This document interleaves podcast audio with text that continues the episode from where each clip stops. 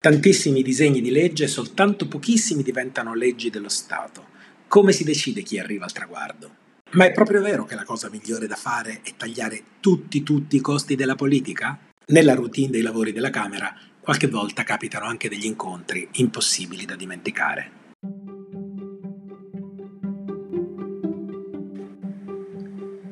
Questo è Off Camera Podcast, io sono Ivan Scalfarotto e benvenuti al mio secondo episodio.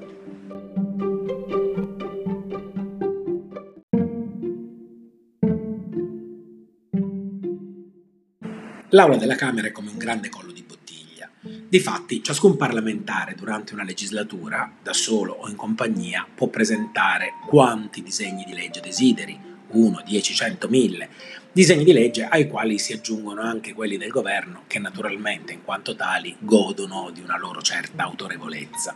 Ora, di tutti questi disegni di legge davvero innumerevoli che vengono presentati in ogni legislatura, soltanto pochissimi diventeranno leggi dello Stato, approvati cioè nello stesso testo da Camera e Senato e la decisione è frutto di un processo che probabilmente rappresenta la più importante decisione che bisogna prendere in politica, che è l'ordine delle priorità, cioè che cosa bisogna fare prima, cosa bisogna fare dopo e che cosa fatalmente non si farà mai. La decisione viene presa in un luogo estremamente importante che si chiama la conferenza dei presidenti di gruppo o più eh, familiarmente la conferenza dei capigruppo o la capigruppo che è il luogo dove si deciderà che cosa arriverà in aula. Ora, ogni disegno di legge destinato ad arrivare in aula viene assegnato a una commissione di merito, le commissioni sono 14 e si occupano praticamente di tutto lo scibile umano, dagli affari costituzionali interni, agli esteri, alla difesa, alla scuola, alla sanità, ai trasporti, l'ambiente, i lavori pubblici, qualsiasi cosa troverà la sua commissione di merito. E il lavoro in commissione è un lavoro eh, abbastanza simile a quello dell'aula, perché c'è la discussione, c'è la presentazione degli emendamenti, ci sono le votazioni, ma in realtà forse un pochino diverso per un motivo perché il lavoro di commissione è un lavoro che si svolge lontano dagli occhi del pubblico e quindi i partiti tendono a essere un pochino più pragmatici. Eh, diciamo così, l'aula è un po' il palcoscenico ed è lì che va in scena lo spettacolo della politica e come ogni spettacolo va reso scoppiettante. In commissione dove nessuno ti vede, nessuno ti guarda, ehm, si è più, come dire, inclini all'ascolto della controparte e a cercare dei punti di caduta. In ogni caso, alla fine del lavoro lavoro di commissione, il provvedimento è pronto per l'Aula e quindi è pronto per avere la discussione generale davanti agli occhi del Paese. Ora però il ehm,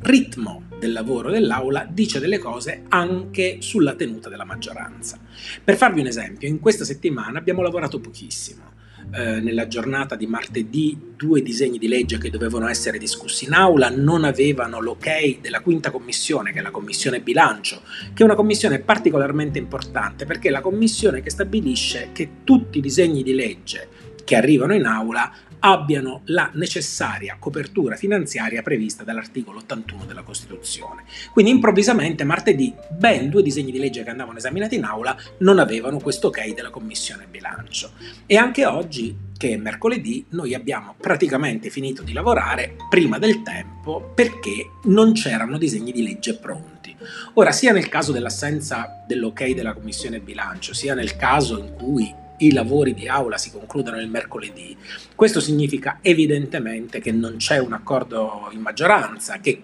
che in sostanza i partiti di governo non sono pronti ad andare sul palcoscenico. Quindi il fatto che l'aula sia una strozzatura e che in teoria, proprio perché riceve i disegni di legge da 14 commissioni e quindi dovrebbe avere sempre un disegno di legge da esaminare e da votare, quando eh, questo non accade, vuol dire che evidentemente non c'è soltanto un problema di procedura, ma c'è un problema politico.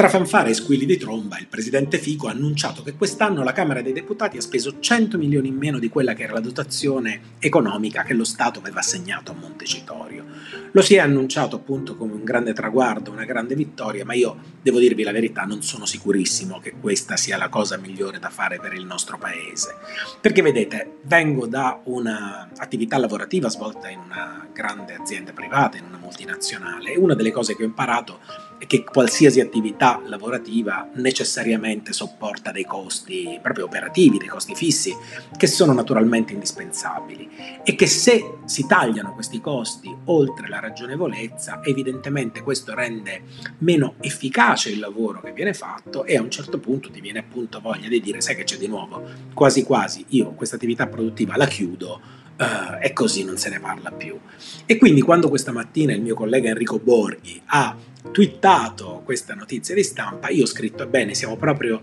nel pieno del progetto grillino di chiudere Montecitorio e di non spendere più un euro.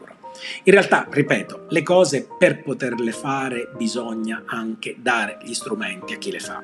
E mm, io mai da quando sono parlamentare ho incontrato la frustrazione di non essere messo in condizione di poter fare il mio lavoro. Vi faccio un esempio. Eh, io non ho un ufficio e devo dire che non mi capitava da molti molti anni, da quando ero veramente un ragazzino ed ero appena entrato in banca eh, e quindi lavoravo in una grande stanza con altri colleghi, ma anche in questo caso in realtà lavoro con altri colleghi. Mi è stata data tecnicamente una scrivania dentro uno stanzone in un palazzo nelle vicinanze della Camera dove ci sono altre sette scrivanie, quindi siamo in otto in una sola stanza. Ma eh, c'è di più la mia scrivania io non ce l'ho da solo, ma la devo condividere con il mio collaboratore e di fatto io la lascio tutto il tempo al mio collaboratore. E mi è capitato qualche volta di avere un invito da un giornalista, ricordo qualche tempo fa un giornalista di una radio straniera, della BBC tra l'altro, che mi aveva chiesto un'intervista, io non sapevo veramente dove sbattere la testa per poter rilasciare un'intervista a una radio straniera. Questa è la logica un po' che ha guidato per esempio il vicepresidente del Consiglio Di Maio a partire per la Cina anche lì suonando le fanfare perché era andato in Cina eh, volando in classe economica. Ora io mh, mm, mi sono fatto un'idea, la classe economica si chiama turistica per un motivo, la classe business si chiama business per un'altra ragione. Io non ho nessuna difficoltà a viaggiare in classe turistica quando sono un turista, ma se tu devi andare in Cina fare un volo di 11 ore e poi rappresentare il tuo paese in un'importante negoziazione internazionale, ve lo assicuro, è necessario riposare. Io ho fatto, come sapete, sottosegretario al commercio estero nei due anni in cui ho ricoperto quella carica, ho fatto 46 missioni internazionali, ho visitato 29 paesi, mi è capitato di partire per l'Argentina, arrivare a Buenos Aires e ripartire il giorno stesso senza neanche dormire in un letto in un albergo. E vi assicuro che ho guardato come fosse una cosa preziosissima la poltrona della business class che mi ha consentito di dormire quelle due notti in cui ho viaggiato consecutivamente per andare dall'altra parte del mondo. Allora io penso che noi non dovremmo più chiederci quanto costa la politica, ma chiederci ed essere molto severi in questo caso quanto rende la politica, cioè qual è il servizio che la politica porta al paese. Perché ripeto, altrimenti il rischio è quello di non spendere più niente e di chiudere la democrazia. Ecco, io non credo che sarebbe un buon affare.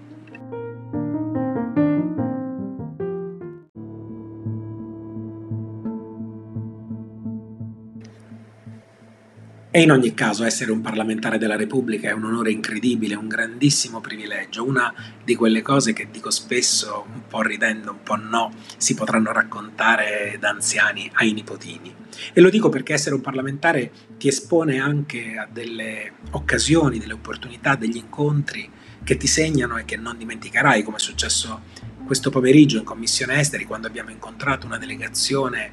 dei superstiti, delle famiglie delle vittime di alcuni dei più efferati attentati del terrorismo islamico, quello di Nizza. Eh, tra qualche giorno saranno tre anni eh, da quel giorno, da quel 14 luglio. Eh, abbiamo incontrato superstiti e familiari del, delle vittime del Museo del Bardo a Tunisi e c'erano anche i genitori di Fabrizia Di Lorenzo, ricordate la ragazza italiana uccisa in Germania in quel mercatino di Natale. E queste persone erano venute a chiederci una cosa molto condivisibile ed era anche terribile che fossero lì a chiedercelo. Ci chiedevano che la burocrazia non si accanisca eh, contro di loro come già si è accanita la violenza bruta delle persone che hanno stravolto la loro vita. Infatti in Italia per poter ottenere i benefici economici che sono riconosciuti alle vittime del terrorismo bisogna aspettare che tutti i procedimenti giudiziari siano conclusi. E naturalmente queste persone ci hanno chiesto ma perché se il comune di Nizza, perché se il governo francese ci riconosce già come vittime di terrorismo l'Italia chiede che ci arrivino, non so, le motivazioni delle sentenze di condanna ehm, dei terroristi? E per quale motivo se il governo francese per esempio ci ha dato delle provvidenze per far fronte alle prime spese tra le vittime c'era una persona che ha perso una gamba e ci ha raccontato di aver dovuto rimettere a posto la sua casa, di, di, aver dovuto affrontare spese terribili dal punto di vista medico. Ebbene, perché la legge italiana ci hanno chiesto ci dice che questi soldi che abbiamo ottenuto da un paese straniero dovremmo restituirli, ci vengono sottratti dai benefici che abbiamo già ottenuto. E ehm, devo dire che la cosa che ho pensato, a parte naturalmente, diciamo così, l'emozione che derivava dal fatto di vedere queste persone in carne e ossa, persone di cui avevamo letto sui giornali, ma come dire, l'incontro di persona cambia sempre radicalmente le cose. Ecco, la cosa che ho pensato è che ehm, fosse particolarmente commovente vedere che persone che comunque non stanno ricevendo dallo Stato la migliore delle manifestazioni d'affetto e di vicinanza perché lo Stato si manifesta come una sorta di burocrazia miope nei loro confronti, ebbene queste persone non hanno comunque perso fiducia nelle istituzioni ed erano comunque lì a parlarci, a spiegarci, a raccontarci di quello che avevano passato. Io penso che abbiamo una speciale responsabilità nei confronti di queste persone, non soltanto per quello che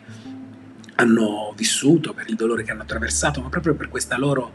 eh, capardia volontà di credere alle istituzioni e di avere con loro, anzi con noi, eh, un rapporto trasparente, aperto e anche umanamente così eh, delicato. Eh, oggi abbiamo eh, raccolto le loro lacrime e è stato in un certo senso anche questo, come dire, un, un, un onore che ci hanno fatto, la loro fiducia. Eh, è stata una cosa insomma che mh, mm, sarà difficile dimenticare.